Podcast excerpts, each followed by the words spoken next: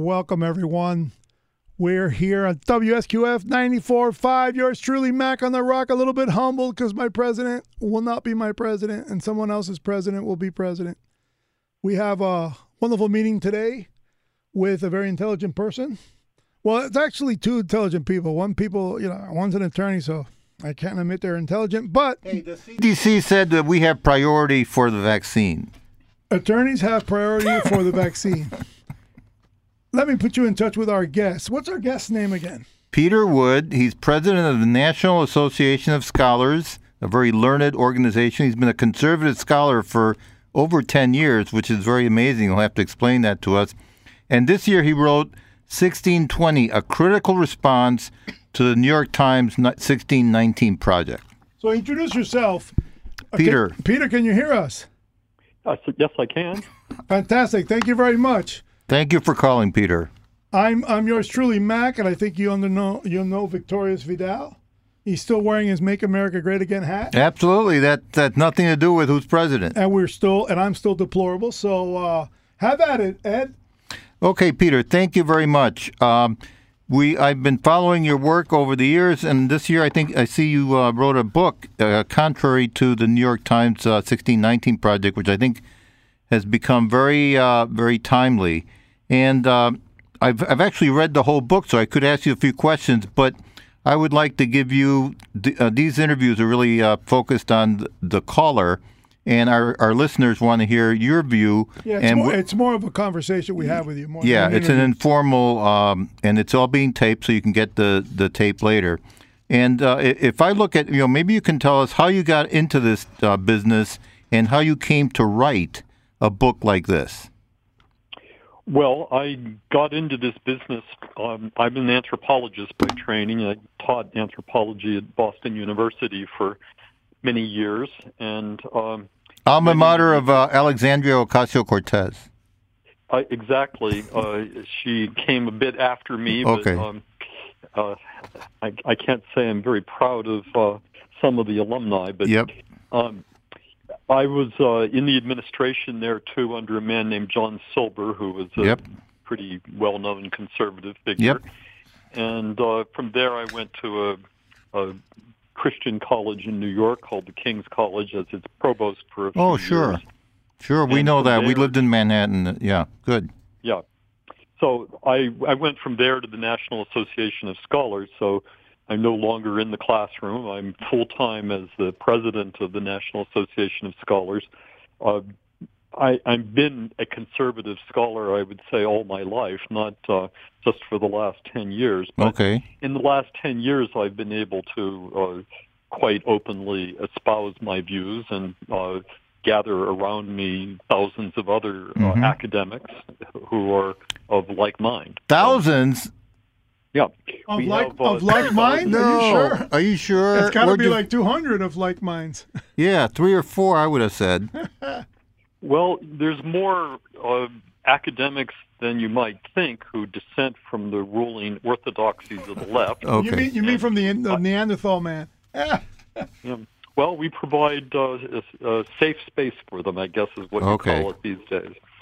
So there are about 3,600 of us, Okay. and and um, that's that's what I do. We do uh, in-depth research on things, but we Mhm. jump into the controversies that others are afraid to touch. And um, How did you get into this one? How did you get into this? How did you decide to take on the New York Times and their 1619 project? well, that's a pretty direct one. I I get the New York Times. I'm ashamed to say. Boo! Uh, my wife and I, so uh, we lived in Scarsdale, New York, and we canceled it on after 9/11 when they had the story about uh, Bill Ayers saying he hadn't blown up enough buildings. So Right. Well, there are a million reasons to cancel the New York Times, but if you're in my world of uh, fighting the political correct noose around our necks, uh, Yep. knowing what's in the Times is important. So I got up on the morning of uh, August uh, 18th, 2019, and the Times that day had a special supplement, an issue of its magazine devoted to a claim that it was going to tell American history correctly for the very first time, and that uh, meant that America was founded, according to the Times, by the arrival in Virginia in 1619, 400 years earlier, of a slave bringing uh, ship bringing slaves from Africa. Mm-hmm. Uh, I read this hundred-page uh, supplement then and there, and it was just so completely full of falsehoods that I went into work the next day and got my staff together and said, "We've got to do something to respond to this. Uh, get the historians who know the history on record, pointing out what's wrong here." and ideally telling a, a, different and better story of our American past, one grounded in the actual history. That's great. So that's what we did. All right, so let me go over on page 68 of your book. I'm going to go and read for our audience um, the what you list as the five doubtful claims that the New York Times supplement made, and then I'm going to let you go through and uh, and respond to each of them. So for our audience, uh, we're, we're all here in Key Biscayne, sunny South Florida. WSQF. 94.5 FM in Key Biscayne. And, wait, and stop interrupting me oh. as I was saying the live stream, WSQFradio.com. Yep. Hear us worldwide on the live stream as well as on your car on 94.5. Yep. Okay, so the first uh, assertion that the New York Times made was that the American Revolution was fought to protect American slave owners from the threat of abolition by the British government. Now, what do you say to that? Because I remember reading a, a I read a, a review of a book called 1774 in the Wall Street Journal, and it was a, a historian who reviewed this this period of 1774 to 76, and she didn't once mention the the idea that the colonists thought that the British were going to abolish slavery. What do you, what do you say to that? I would say that we know why the American Revolution was fought. We have a handy document called the Declaration of Independence, mm-hmm. which lays out about 30 reasons why the American colonists should reject the rule of King George. And that list does not include anything about the threat that the British were going to abolish slavery. There's a very clear reason for that, which is the British never threatened to do that thing. The British were the world's biggest slave traders at that point in history. Right. They were profiting admirably from bringing uh, slaves across the Atlantic to the Caribbean and to North America. In fact, the complaint that colonists were making was that the British were bringing too many slaves. Yeah, lowering the price. yep. So um, this thing just never happened. Times made that up out of thin air. Oh, how surprising! you know, if you want to find any evidence for it, they have to twist two historical facts. And I mean, I, if I can go into that, sure, sure. The the uh, there was a, a thing called the Somerset decision in mm-hmm. England a few years earlier, in which a English court decided that slavery did not exist under common law in England itself. So it was perfectly fine for the English to trade slaves abroad, but there wouldn't be any slavery in England. So you could look at the Somerset decision and say, well, if they did it there, they could do it here. Now, nobody thought that was going to happen. The uh, American newspapers covered the Somerset decision, uh, so we know what Americans were thinking about it, and we know that this was just not ever an issue for Americans. The the other thing that bears on this was that uh, after the American Revolution had begun, one of the uh, British generals issued a uh, uh, an order saying that the slaves of the rebels could uh, emancipate themselves and come over and fight for the British, and they mm-hmm. would be given freedom. And that decision lasted about two months or so. Uh, it had some effect on slaves in Virginia. Mm-hmm. It wasn't the cause of the war. This was a uh, military tactic right. used by the British at one point, and it didn't really work. I think they tried that again during the War of 1812 and did get some recruits when they invaded Maryland. Um, but yeah, I, I agree, it wasn't a big deal. But that certainly wasn't part of the revolution. But the New York Times oh, yeah. went ahead and just made this up. Is that right? they made it up. They put it before their own fact checker, Mm-hmm. and the fact checker told them that's flat wrong. Don't Right. say that. And they rejected her counsel and went ahead and said it. So Well, there we I go. would say in that case, it's just not a mistake. That's a lie. Yeah, that's the way it is. All right. Well, that's one another reason to, for me to not read the New York Times. But anyway, let me go on to the second point they make, which has resulted in a statue being torn down. Lincoln was a racist whose primary intent was to keep blacks and whites separate. Now, let me just add a little bit. During this uh, shutdown, even though it wasn't as bad in, in Florida, I had a chance to read a biography of Lincoln, and I can assure you from that and from other readings that he did he was not a racist like some of the people of his time. He did not think blacks were inferior uh, biologically or race or by race, but he, although he did think that they were of different culture, different cultural level. How do you read that? That Lincoln was a racist, and some statues of Lincoln are being taken down. Well, the claim in this case is made by the main author editor of the New York Times 1619 project named Nikole Hannah Jones. Mm-hmm.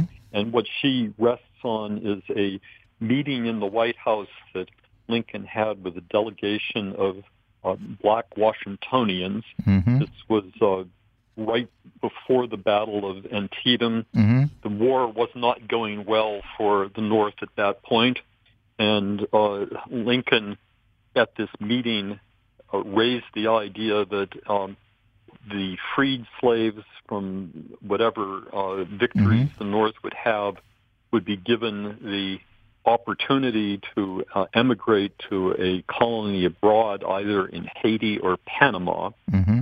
Um, the delegation of uh, black leaders that he presented this to thought it over, and they thought it was a good idea, and they went back and um, uh, set it up as a, an option. It turned out in Lincoln changed his mind about this a few Yep. months later, after the Battle of Antietam, and the uh, the Emancipation Proclamation was forthcoming. and Yep. It came out in two forms, but ultimately in January it was Mhm. official. And uh, this idea of uh, uh, offering refuge to emancipated slaves abroad just fell apart. The Right. few that left were all that ever came of it. Um, but Nikole Hannah Jones portrays this as the revelation of what Lincoln was really thinking. He Hmm. was uh, prosecuting the Civil War because his ultimate aim was to rid North America of black people. Um, there is just nothing to support Right. that. She does go on a cherry picking expedition through Lincoln's speeches earlier in his career, in which he was trying to win support for uh, the propositions of preventing the spread of slavery, and picks out phrases here and there. One of them being in a uh, a, a tribute to uh, Henry Clay, uh, Mhm. which makes. Well, in any case, we're we're left here with uh, a kind of determined campaign Mm-hmm. to take one of the most enlightened men in American history and portray him as a bigot. Yep. Uh, the reason Nikole Hannah Jones wants to do that is, that, and I think this comes up later in the list you're looking at, is she wants to present uh, American history through a lens in which n- there are no good white people. Right. Well, that is the. This seems to be the big goal. Right. Right. Well, when I was an undergrad at the University of Chicago, I had John Hope Franklin as a professor, Mhm.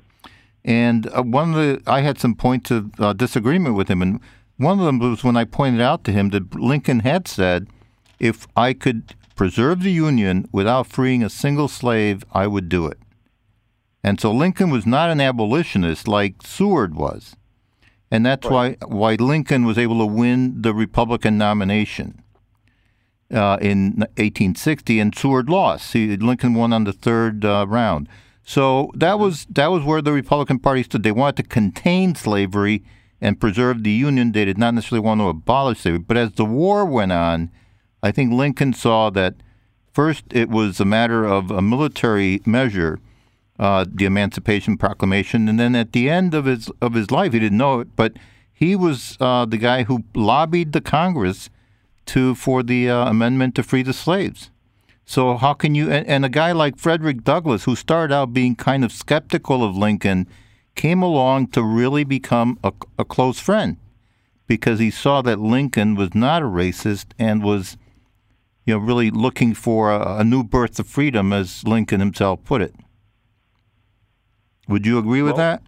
I, I agree ent- with that entirely. I think Yeah. that that captures who Lincoln was and why he's important. Yep, yep, yep. All right, and but but uh, a high school in San Francisco was just uh, is going to be renamed because it was the Abraham Lincoln High School. So uh, this uh, project is getting some speed in some cities, San Francisco, Chicago, and other places. So your book is very timely. Now let me look at the third claim that you have here. Um, it says, for the most part, black Americans fought back alone. That's ridiculous. In Haiti, the African slaves freed themselves. In America, the Union Army, with uh, Grant and Sherman and Admiral Farragut, they had something to do with freeing the slaves. And there was an abolition movement started around 1830 by uh, uh, Garrison, William Garrison. Uh, and in fact, after the after the revolution, there were some strong uh, abolition manumission movements. They called them. Uh, Alexander Hamilton was active in that movement in New York. So how can you say that black folks fought alone? Well, that's another absurdity. The uh, the abolitionists can be traced back to the, well before the revolution. There were movements like the Quakers who were opposed to Right. slavery from the beginning. Yep. We are left with a record in which almost all the opposition to slavery in its first 150 years in this country was opposition stimulated, organized, promoted by white abolitionists. Right. Um, but that's, and of course, the men who served in the Union Army were in um, effect uh, an army fighting against Absolutely. slavery for Yep. the Union. Yep. And th- then the, the NAACP was founded by a group of white men, and Right. the uh, the American Civil Rights Movement was certainly a multiracial affair uh, with tens of thousands of white people ardently involved with it. Yeah, So and the, the claim that it's for the most part fought alone yeah. is just another one of these audacious lies. It's Well- just not held up by history. The battle hymn of the Republic says, As he died to make men holy, let us die to make men free. Mhm. And the soldiers marching under Grant in Virginia would, they didn't have dog tags in those days, so they would put their names at the back uh, and, and not scotch tape, I guess they would pin them to the back of their uniform so they could be identified after they were killed. It's better than saying Velcro. Yeah, there was no Velcro back then, right? So, I mean, these are people, they knew what they were doing. Now, uh, I need to interrupt because I want the audience to know what your general thesis was in terms of uh, what you are attempting to do with your book, and and I guess you could do that through uh, Ed Vidal's uh, questioning. But let the audience know what is it you attempted to do when you wrote the book. I have not read the book, so I need to ask. I'm just like another audience member, and uh, please elaborate that so that those that are listening to us can understand uh, where you were going with your book. The book is doing two things. One, it is attempting to bring to a broader audience the danger of a, a fake history, which is aggravating racial tensions and ultimately giving rise to a movement of uh, deep division in this country and using the schools for that purpose. So the first task of the book is to discredit a bad idea. The second task is to replace it with a better idea. And there I um, titled the book 1620. That's a reference to the Mayflower Compact signed in November of 1620, which was the first, uh, you could think of it as an early draft of the Declaration of Independence. It sets out a pattern for how a self-governing free community can uh, control itself under the rule of law through elections and through respect for the differences within a community. Fair elections, So- right? I'm sorry? Fair, fair elections. Fair elections. Okay, Yes. yeah. Uh, unlike the elections that we have grown used to in the last uh, Yep. Year or so. Yeah, Yep, yep. w- yeah, we're being told to accept Yeah, these, well, these we'll- guidelines. Yep, that's another. We'll have to go have them call for that. Well, let me go uh, go on to these uh, four number, points number four and five because number four is pretty uh, outrageous. It says plantation slavery was the foundation of American capitalism. I think it's just the opposite. You know, plantation is a backward uh, and and coerced labor is a backward way of running a business. What do you say to that? Well, it's the most laughable absurdity of all, I think, in this uh, collection of ideas. The the notion here is that uh, plantation slavery, because it was so profitable to the plantation owners, meant that they had a lot of capital and they could invest, and therefore, uh, since they were rich and making investments, they were the ultimate model of American prosperity and capitalism. Uh, slaves could be mortgaged the way property could, so they could raise money that way. Uh, they needed elaborate uh, accounting mechanisms to take account of how much work each slave was doing. So all of this is said to be the low road capitalism that America developed and the exploitative practices of our free market system are, are all to be traced to uh, chattel slavery on the plantations of the uh, cotton growing regions of the South. That's what the Times says. Uh, the truth of the matter is that, uh, as many observers noted, the existence of slavery in the South impoverished the region right. for generations. That um, not only that, our but famous, most famous visitor, uh, Tocqueville, right. went down the Ohio River, looked left, and saw Kentucky as a desolate area, and looked right over at Ohio and saw prospering communities all over the place. Yeah. He understood immediately that this was the effect of slavery. Part of the reason Abraham Lincoln's father left Kentucky was because the land was starting to be uh, gathered up for bigger plantation. Uh, land titles were not as safe as they were in the Northwest Front territory, so he moved to Indiana. And then Lincoln, uh, once he left his parents' home, uh, went to Illinois. So there was more opportunity in the free states. Absolutely. So the idea that our, our national prosperity was built on slavery is just false. Uh, the impoverishing of a whole region of the country by mm-hmm. reliance on slave ra- labor rather than free labor uh, was a, a, great tragedy, not only for right. the slaves but for everybody else. It really held American capitalism back to have this uh, coerced labor. They're never as productive, as innovative. In fact, I think a big part of the reason why the Republican Party and the free soil movement arose is that the uh, white immigrants were afraid that they were going to be enslaved or, or have to compete with black uh, uh, slave labor, uh, certainly out in the West, uh, in Illinois and, and Wisconsin.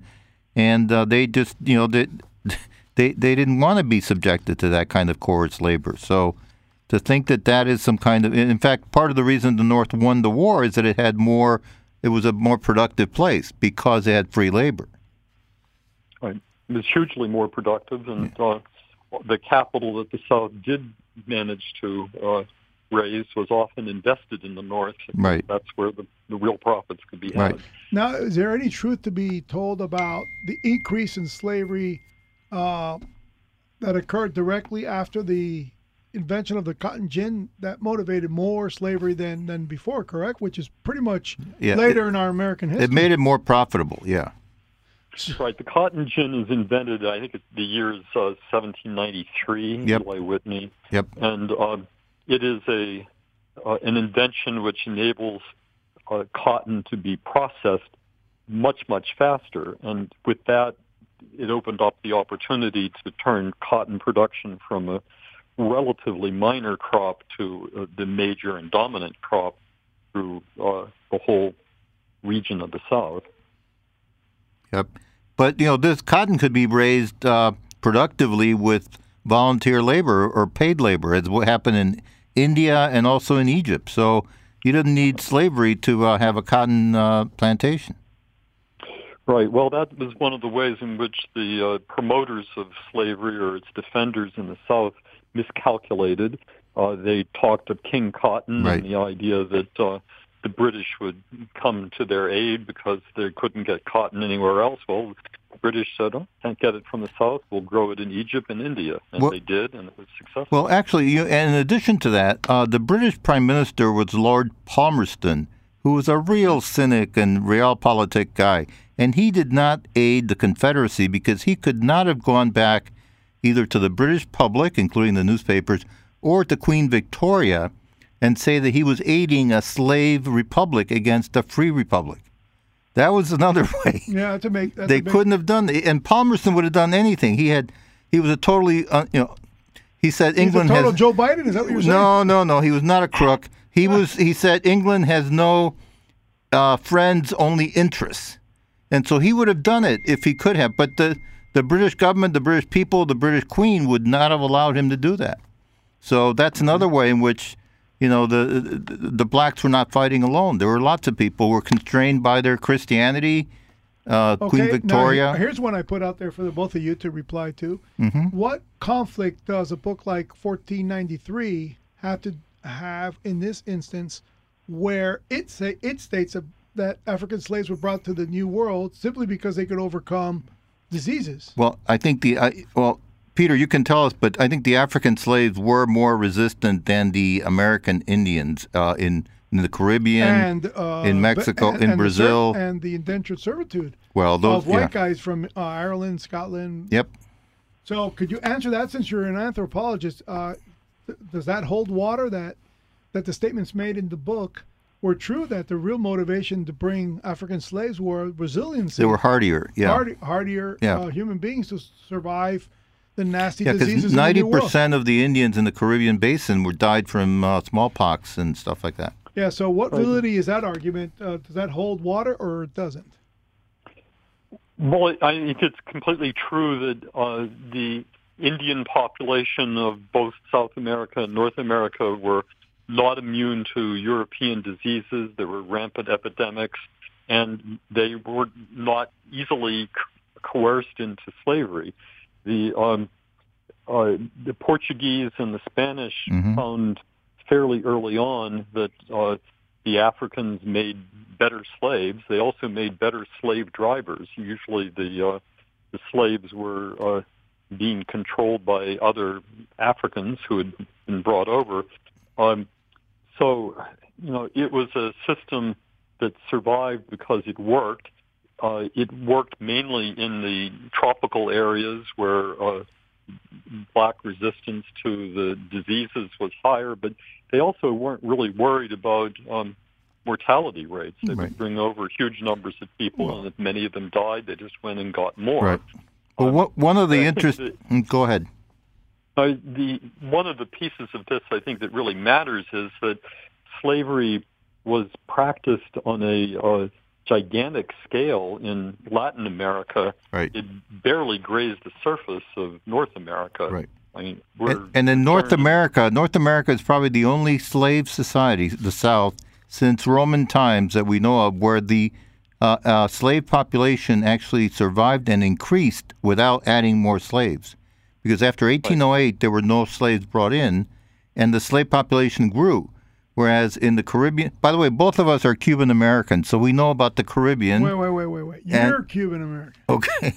I'm American Cuban. Yes, but we know the Caribbean, so. I'm, I'm kind of cracker like Katrina, man. all right. I was born here in the states. But but in Brazil, they had to keep bringing slaves over because they were dying. I'm I mean, they- brown, but you know, I'm still cracker. Okay, I'm brown. and I'm so that's Floridian. that's it.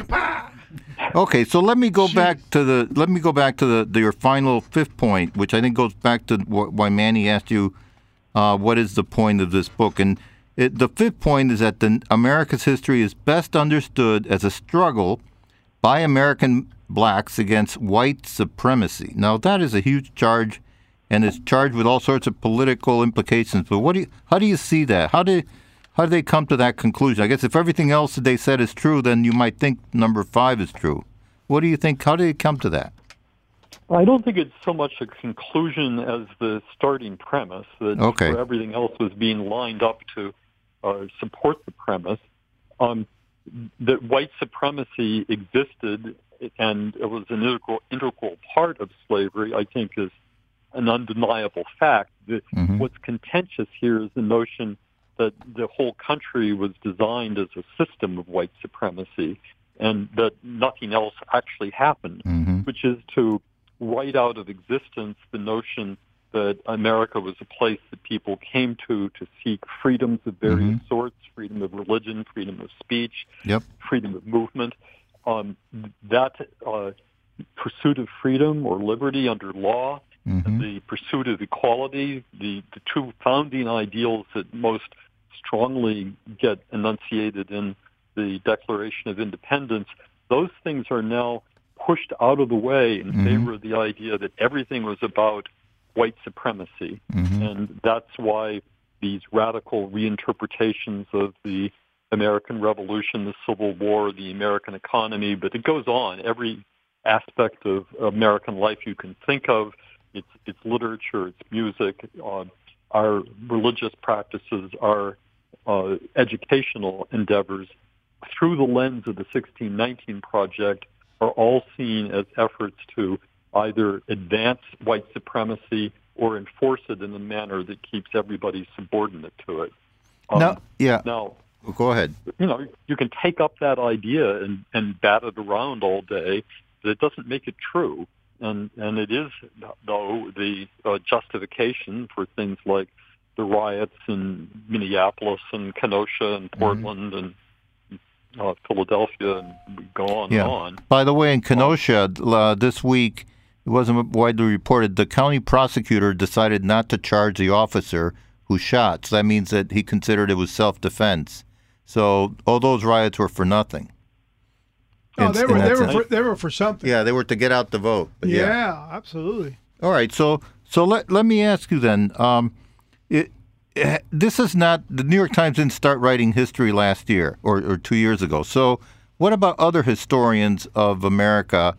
Uh, I know you, you mentioned Gordon Wood, Sean uh, Wilentz, and uh, McPherson from Princeton. These are excellent historians. They don't agree with them. But what about a guy like, let me give you two names, Howard Zinn and John Hope Franklin, who wrote uh, a book on the black experience in America. Was Franklin this negative about America? No, he he wasn't. Uh, well, you've you've had him as a teacher, Yep. but uh, he he is, uh, I think, a really good historian, Mhm. one who took uh, great pains in writing history to include the African American experience, the black experience, but he included it. He didn't erase everything else and say this is all there is or this is the most important thing. And I think that that's the right move to make. That is, we we should be telling our history, warts and all, and Right. it should include the tragic episodes as well as the, the great things that have happened. Um, and John Hope Franklin is an exemplar of writing that kind of history. Mm-hmm. Uh, as to Howard Zinn, um, my goodness, uh, this is for those who don't re- immediately recognize the name. He's the Boston University professor uh, who, um, in his day, wrote a book titled "A People's History of the United States," and that people's history is written from a avowedly communist perspective. Uh, I'm so happy you a used that word. The American Communist Party. Yeah, I'm so happy you used that word because here in South Florida, that means something. Yeah. Well, as it should. Uh, Zinn was a shameless uh, promoter of uh, what we used to be able to call anti-Americanism, and I still call it that. Uh, it, it's a he hated this country. He wanted to bring it down, and um, his book was meant to be a contribution to that. It succeeded wildly beyond his own expectations. Um, and that became, and I think it still is, the single most popular history textbook in American schools. And Yeah. how come, and how come gets knowing Well, wait, but- all over the place. But last year we had there was another book uh, by um, McCrory. What was it? I forgot? he was a guest here. He he called in. Uh, he he has written, uh, and I forgot the name. I, I'm at my age. Uh, Uh, we I'm forgot, far- but there's I'm a there was a book uh, that also also published by Encounter Books uh, last year, Land of Hope. He was going to come on a book tour, but then the uh, virus wiped out all the book tours here in South Florida. But uh, there are there are other books that are competing with Zinn, and I think your book is certainly uh, going to be part of that uh, uh, counterattack, a cultural counterattack, because it's amazing. Uh, It's, it's meant to be that. I will say about um, the Zinn book is that it prepared the way for the 1619 project. Right. And the Zinn folks have their own uh, organization that is dedicated to promoting Zinn's book as a textbook, and they instantly adopted the 1619 project as a valid uh, uh, appendix to Zinn. So they're connected. So, so basically, uh, these books and your counter book per se, what uh, what will this materialize in? I mean, people like me, and, and I won't really speak for Ed, but people like me who have been very involved in reinventing the school system here in my community. I, you know, I went head to head with the fourth largest school district here, which is Miami-Dade County Public Schools. What are we going to do about these textbooks to get rid of these communist in, infused textbooks that are teaching our kids to hate America? I mean, what is it, the total outcome? Can't we, like, have a quest to get rid of the, the, the present day public school textbooks, that, especially the ones that teach history? Yeah. Uh, you can and you should. Um, there are ways of doing it. Uh, that is, uh, you get people elected to the local school board who establish real intellectual standards for what can be used as a textbook. You get state boards of education to similarly adopt the guidelines that control textbook choice. The real problem, I think, arises from the radicalized history teacher. I don't know how many of the teachers are so radicalized, but All some of them. are because they've been Which ones aren't? these Books. You know, Well, uh, what about the parents saying, you know, we don't want our kids reading this book? Put them in charge, Ed. I told you that many Yep, times. yep, yep. I'm part of the put them in charge movement. Right. The, the the parents really have to be willing to come forward. I know a lot of parents feel that it's risky to do so. I Yep. stick my neck out. My child is going to be mistreated by Right. teachers. Well, Uh, we, yeah. we had that happen. We in Scars, we were in the Scarsdale School District, and there was a fight about getting rid of the advanced placement courses and so on. And the lady who led the fight against, and she eventually lost, uh, she uh, moved to uh, Chappaqua, where where Hillary hung out, uh, because her kids were being harassed in school. Right. Well, I By the teachers. like that. By Uh, the teachers. Teachers are Yeah, teachers are uh, not the kinds of teachers I grew up with anyway. Right, yeah. I, I never had any idea what their politics might be. right. That- days, No, it's far worse than that. I mean, you guys talk about uh, a kind of a uh, an experience that was arm lengths to you all. I'm talking about your experience at Scarsdale. Uh, imagine me with a fifth grader going Yeah. head to head with these people, and uh, Right here in Key Biscayne. right here in affluent Key Biscayne of Latin Americans, and I fired the first ever direct ballot parent trigger law, and we're the only state that has a direct ballot parent trigger law. And man, 107 parents stormed the cafeteria d- demanding I resign as PTA president. They didn't back you up. They didn't, and um, That's the way we it had a, we had an A school, so I wasn't really complaining about what they claimed was a good school. I was complaining about the safe schoolhouse, and I wanted it knocked down because Mm-hmm. it had mercury and asbestos. And can you believe it? They they demanded I resign. They voted 89 to three to have me resign. Ten people in protest, leave the building. But later on, the building was renovated, and now uh, two teachers have uh, yeah. seven teachers are diagnosed with the cancers, and two have died. Two parents have died. Yeah. And I'm in this little town. It's what motivated me to build this radio station because I lost my freedom of speech. Well, we definitely need more parental control over the whole uh, school choice. No, the money, Yeah, and the money, right. administration money of the school. All right, so I found ballot- it. The book is uh, by Wilfred McCloy, and he is a McClay, Wilfred McClay, and he is a professor at the University of Oklahoma. It's called Land of Hope, The Great American Story. So you can get that on Amazon. It's also published by Encounter Books, which is the publisher of your book. They're doing a Yeah, lot of, yeah. I, I know uh, Bill McClay very well. Okay. And, uh, it, it, it is an excellent textbook. I think it should be more widely adopted and working to have that.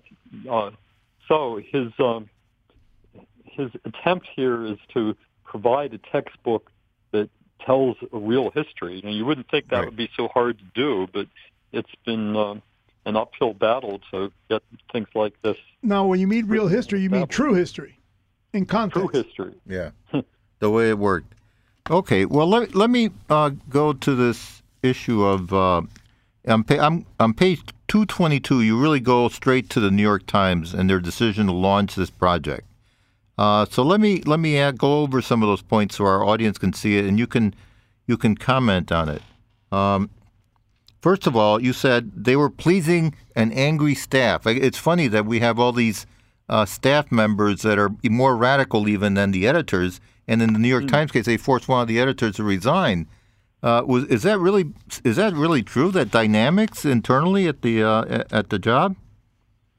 Well, we know about it because there was a a, a leak that uh, well, actually, there have been several in which um, the employees of the New York Times have come forward to say what's going on. Uh, a few years ago, the Times thought it would win a lot of uh, uh, politically correct points by staffing up with radicalized people, uh, but they apparently hit the tipping point where most of their staff were woke and the uh, editors had to live in fear of being denounced as being insufficiently progressive in their politics. Yeah. So uh, that's the dynamic of it now. I do think that uh, the newsroom is uh, uh, very radicalized, mm-hmm. and it has been showing its oats when um, Senator Cotton published an op-ed in the yep. uh, Times calling for the use of uh, the uh, National Guard to control the cities that were being destroyed by rioting. Uh, the newsroom folks rebelled and managed to get the editor who had greenlighted that story or that op-ed fired. Now so, the irony uh, that the Capitol wasn't protected by the National Guard until it was too late. Yeah. Think about exactly. that. I mean, you got to be yeah. very. Uh, the, the, liberals have to be a, uh, uh, argued with based on these points that hey, be careful what you wish for. You yeah. guys are politically bipolar, and everything you suggested yeah. so far has blown up in our country's face. The Capitol staff was uh, police was just not prepared for doing their job. I don't think they were capable of what was coming, but yep. they had to know it was coming because of all the other issues that have, yep. uh, you know, throughout so, the year. Senator Cotton had a good point, yes. but but the, the you're right. The staff, it's the young people. I guess they they uh, grew up reading uh, Howard Zinn's book, and it's amazing. The Wall Street Journal, there were 380 uh, staffers who wrote a letter complaining uh, about their editorial board uh, so it's it's happening everywhere, and I'm, I'm, sure it's happening in corporate America Gen- as well. A, a gentleman, I'm, I'm sure you both are are sophisticated intellectuals, and I'm just a layman. You know, I'm mm-hmm. like you know schoolhouse for dummies here. But UNESCO, who was involved in the early formations of the IB program, the International Baccalaureate mm-hmm. Program, it's not known fact that when the United Nations pleaded the United States to allow international baccalaureate to be a, a, legitimate curriculum as kind of like a sophisticated mm-hmm. alternative in public school. Yep. That there was Marxism written all over the handbooks, and they were trying to create a global citizen, not an American citizen, and we should have never yep. allow that. That's a big part of it. Big part of it, and uh, it was a curriculum based on the Declaration. Uh, of human rights, not the U.S. Right. Constitution. I've had that happen here, where I saw the human rights instead of the Constitution. Yes, yeah. and and you can't do it's that. ridiculous. You I can't agree. do that. It, it, hurt our country bad because three generations have gone through the international baccalaureate program. And it's baccalaureate, yeah. Baccalaureate, sorry. Yep. Uh, yeah, baccalaureate. Bachelorette's not, another story. The, the, that's another story altogether. But you can see how these intellectuals uh, can lead these terrible movements like Antifa and, and Black Lives yep. Matter. I wish I could find the proof that some of these leaders of these organizations, this dark money is gotten somehow by some freakazoid kid who was educated in yeah, but it's but it's not just the staff because his second point is the social justice agenda of the Times management itself. But I got to tell you, I'm a I've been a corporate lawyer all year, all my life, and uh, now 40 years coming up this year. And it's not just uh, the Times management; it's corporate America. Who own the Times? Well, everybody, every all sorts of corporations, they're paying, they're yeah, paying money to I mean. BLM. They're they having own the Washington Post. They're having struggle sessions. Uh, it's not just the Times or the Post. It's all sorts of corporations. What do you, what do you make of that? Have you seen that in, in from your perspective as a scholar? Uh, of course, I have. We, it, it's quite clear that uh, the upper echelons of corporate America have turned hard left. But uh, the explanation for this, I'm going to sound uh, a bit self-interested here, but I think this is true, that these people are all graduates of the nation's uh, best colleges and universities, Right. Ivy League places, and good liberal arts colleges, where they have endured, or uh, maybe not endured, actually enjoyed um, being indoctrinated in the pieties of the left, and also have been denied any real access to ideas outside the uh, progressive left. So both by commission and omission, Mhm. they are ignorant. And they may be very good at running their corporation. They Well, enough at collecting endowment finance. money. Well, That's all they're good no, at. no, no, but even businesses are like that. Well, Well- let, let me tell you though, I think it may be starting to backfire because, for example, the NFL is uh, uh, facing a loss of uh, of revenue of viewership. So I'm not sure that uh, woke. There's a saying that I use: "Get uh, get woke, go broke." okay, but see, that's a may word. not work. That that woke word, I've heard you both use it today. How does that get into our system of lexicon and di- uh, dialogue when it's from the Urban Dictionary? It's slang. It went to the universities, and these top executives went to college and business school and law school, and that's what they bring into the job. But I mean, the word itself, how does it get mainstream like that? Because I have a word myself. Well, that I put in the Urban no, no. Dictionary, and it's not that popular. That that is that is where where they learn. They're indoctrinated, as Peter said. They're indoctrinated at the best colleges and business schools and law schools, and when they go to work and they're you know good business people, lawyers, they are totally woke. Now, your book, uh, Peter, uh, is being marketed to uh, other intellectuals like yourself, or do you want it in the classroom it's- as a yeah, supplemental? that's a good point. Well, my book is meant for the general public, and if I had an ideal audience, I would say I, I would like it to be read by the parents of school-age children, uh, who So are me. the people that. yeah, I'm, exactly. I'll I'll Um, leave it with you. It's not written for uh, fellow academics, although Mm-hmm. you know, they can certainly read it too. But the the audience that needs to be shaken up are, are the people whose own children are being subjected to the 1619 curriculum. But now here's a, an argument that I've been making a lot lately, which is that um, parents can do an awful lot to counteract bad education in the schools by talking to their children and talking through the points of American history that the children deserve to know. The difficulty is that That the parents many don't know parents themselves. themselves Right. grew up in this system and they don't know that history. yes. So your first duty as a parent is to become informed about the history of this country. Yep. In perspective And- and context. But my, my wife pointed out that this year has been a bad year for uh, public schooling because they're they're closed, and so there's been more homeschooling. So really, you might want to get the this book into the hands of the homeschoolers. I exactly do. I, one of my board members has been urging that from the beginning. Uh, there's a natural market for this book among homeschoolers Yep. because it's not only debunking a bad history, it's trying to bring into focus uh, a much better, important history Yep. that uh, has been suppressed. Well, Okay. to some degree, the homeschooling and uh, the other types of online teaching uh, is also showing itself to be uh, not appealing to the mass audience because kids are just not doing well in Well, school. yeah, online teaching has not been as effective. My as daughter's in, in, her first year of college. I, I, you know, it was an error of her to register for these particular courses, chemistry and biology, but she did poorly in them. She was a, a an A student in high school, and she got two Fs already because she can't pass chemistry and biology online. on, on, yeah. on Zoom. No one to ask a question to you. I mean, you can't reply to anybody. She went down to the science department on the campus. The doors are clocked, are locked. I mean, this is a major heist. Of I'm surprised anybody's paying tuition to go watch Zoom. I'm paying tuition. I not only did I pay Yeah. it, but I had to use my tuition because it was prepaid college. right. So if I didn't use it, I would lose it. So uh, I'm really struggling with this harsh reality. Yeah. Um, There's a place for books and personal uh, learning. You'll know as a me- president of the National Association of Scholars, is a place for you. Yes, and uh, uh, there's another issue that I ha- I have to inform you about. That I, it's very important that people like you know this.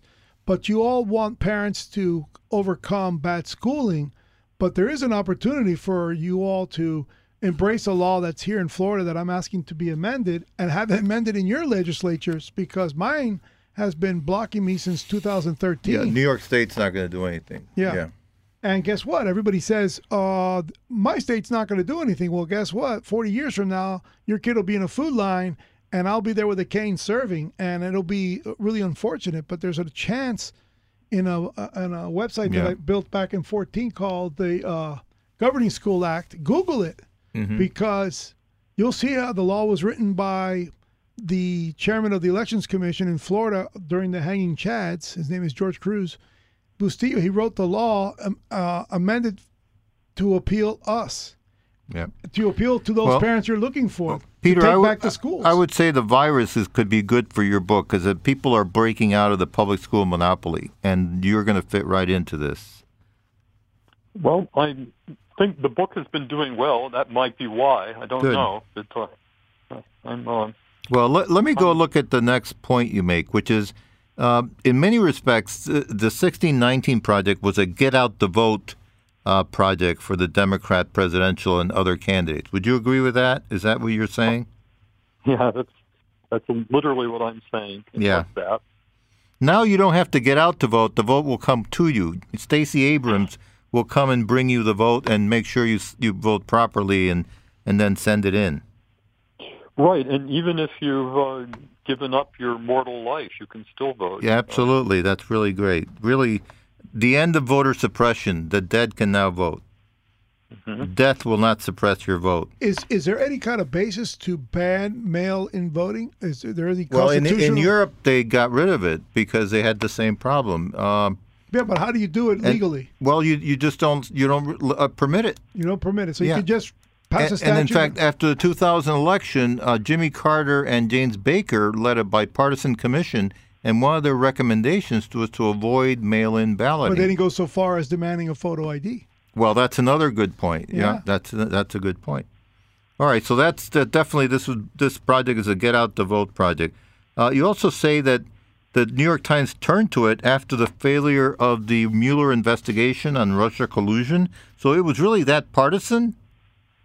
Oh, absolutely. Uh, If if you were a reader of the New York Times for two and a half years or so, it was uh, Putin, Putin, Putin. Right. Trump is the stooge of Putin every day Right. and on the front page.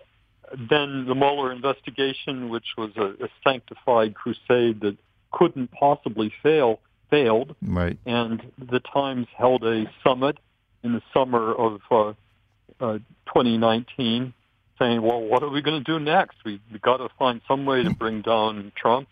And they made a self-conscious pivot to, "We're going to tag him as a racist, and we're Mhm. going to play racism as the calling card for this election." Well, it happened that the 1619 project was already in the works, but with that um, pivot to race as their dominant theme, uh, it intensified the effort to make the 1619 project into their uh, flagship. And after that point, every single page of the New York Times for the next year and a half was about race. They they have a also a uh, a weekly supplement called uh, Race Related, and it, it, this intensification of interest in all matters of racial resentment is the Times. Uh, So Well, what about what, there's there's something to say about these elections. If David Plouffe, the person who elected Barack Obama, flat out told us how he was going to get rid of Donald Trump, why didn't we as a political party confront what he was about to do years in advance? Why did we wait so long to complain about the obvious when it was, you know, Republican states that were bu- bamboozled? You know, five swing states run by Republicans in majority were bamboozled by administrative people that Ed calls the administrative state. Uh, David, in his book, David Plouffe, in a book, told you how he was going to do it. He he told you he was going to recruit a Stacey Abrams type. He told you he was going to get ballot boxes. nobody believed him, I guess. Uh, why? Why is it that nobody paid attention That, to that's why book? Peter is writing this book, so you'll see. So you think Peter? You didn't have? Did you have Peter Fl- uh, Fluff's book in mind, or no? Uh, have you ever read his book, or no? I, I have not read his book, but I know his argument. I also know quite a few conservatives who were perfectly aware that we were going into this election year with baked-in fraud. That uh, everything had been done to facilitate. Yeah, our president was screaming out from from the. Yeah, but he was screaming Yep. out from the he- uh, from the well, upper you, stand. you should know that I am uh, a member. I've been a poll watcher for a Republican poll watcher every year since 2008, and I am a founder of the Republican poll watchers of Miami-Dade County. So I had an idea that we had to watch, and you'll notice no, no shenanigans in Florida. yes, uh, Right. Florida w- went from the bad boy amateur to the pro. We were very good. But what do you what do you say? You said the conservatives knew about this and didn't do anything. I think a lot of conservatives knew about it and attempted to do something, but you know the COVID nineteen hysteria exceeded uh, where politics straight on Right. probably couldn't. They Right. got an excuse for doing uh, remote voting and extra hours of voting and things like that. And then some states were special circumstances. Pennsylvania, Yep. the legislature was Republican. They knew that the bamboozlement was taking place, but the governor is a Democrat, and the uh, Supreme Court of Pennsylvania is Yep. dominated by Democrats. So whenever the state legislature legislature tried to act to set things straight, they got slapped down by the uh, attorney general and then by uh, the high court. When this got appealed to the U.S. Supreme Court, Justice Roberts uh, there he know, goes again. all the favor of Right. taking a dive. Right. It was just a, a completely Yep. unwilling to lift a finger to uphold the rule of law. Right. Who, Well- ma- who makes? Uh, uh, please inform me because I don't know who makes the chief justice. The the court themselves? Or? No, no. The president appoints the chief justice. No, but no, no, no. Yeah. When, when he appoints, uh, he appoints the chief justice. In fact, the chief justice is the only justice. so why named- did, why did Trump change Roberts as the chief justice? He can't just change him. He's appointed for life for good behavior. Chief justice, Yes, all justices are the same. but the, the Roberts is a Bush appointee who Right. has a lot of the characteristics of a okay. Bush So you when you become a Supreme Court justice, Roberts wasn't always a chief justice. Yes. Yes, he was. He was appointed initially as the Chief Justice. Oh my God! And his age, he's so young, he could be there solid for another twenty years. He Yes, will. easily. So Well- you can't remove the chief part. Of, you can once he's a chief justice, he's a He's chief. the chief justice. In fact, the chief justice is the only justice named in the Constitution. That's why the number of justices is up to the Congress. Oh my God! That so he determines the docket. He determines what the case uh, is heard or not. Well, before the the election, uh, they tried to do it, and he uh, Alito was very active, and he tried to get it, get uh, put a, a stop of what was going on in Pennsylvania. But what I'm really disappointed about is that after the election, when Texas brought that case, uh, Alito and Thomas were willing to hear it, but the three Trump appointments We're not. were not, and that was very disappointing. And why do you think that? So I would like to ask Peter this: Why would you think that the new justices wouldn't tackle something so important? Because they, they would be accused of partisanship or what? Um, well, I'll have to uh, sink to uh, rumor on this one. Uh, I don't think anybody actually knows, but the rumor is that Roberts uh, threatened them. That uh, basically, you know, they all are dependent on the good favor of the uh, Chief Justice, and he was basically telling them, uh, "You're going to be in the doghouse with me if you don't go along with this." But you know, I don't know that for a fact. I've heard it now several times from people who might know, but uh, there's no witnesses Well, to it. I, so I, I would go further, and I would say, first of all, I think uh, you know Alito and Thomas were willing to to, to go against Robert, so I think that can be overnight. I think uh, part of it is that they were afraid.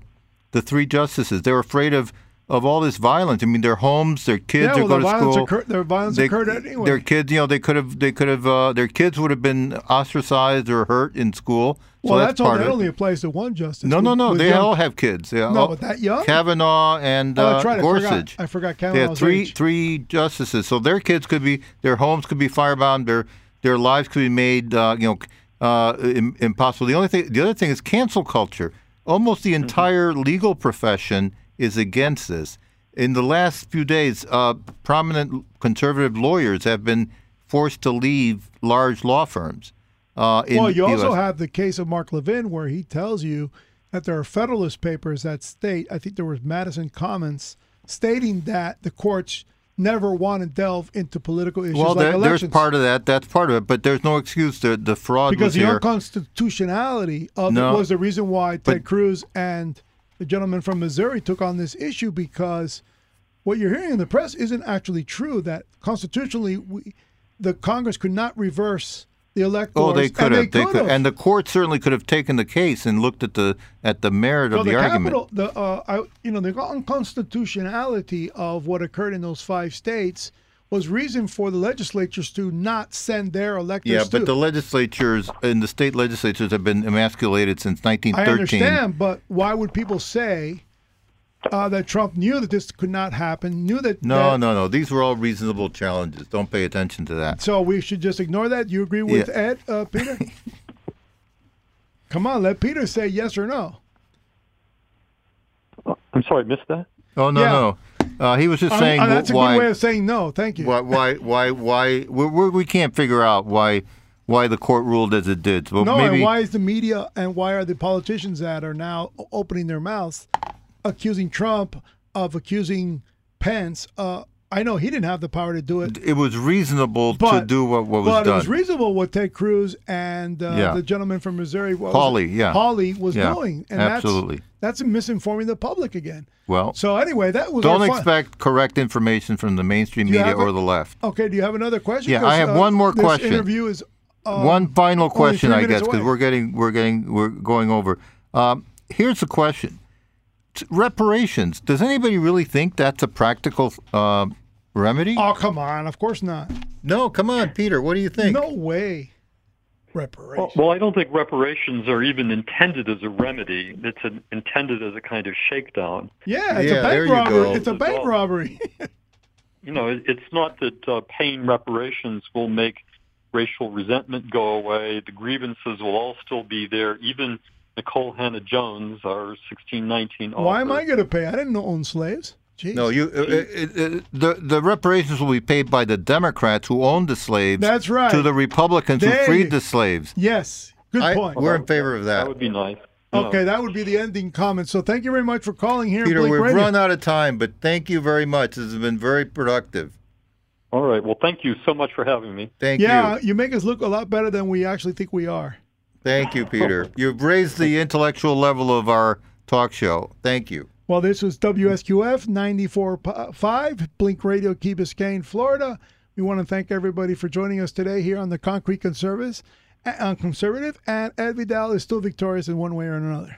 Ed, would you like to say goodbye? Thank you very much to all the listeners. And uh, this is an example of how we try to bring some uh, intellectual heft to our talk show. Thank you very much. And we're going to now go to the Yardbirds. I'm a man, 1965. Take care, my friends, and of course, always stay free.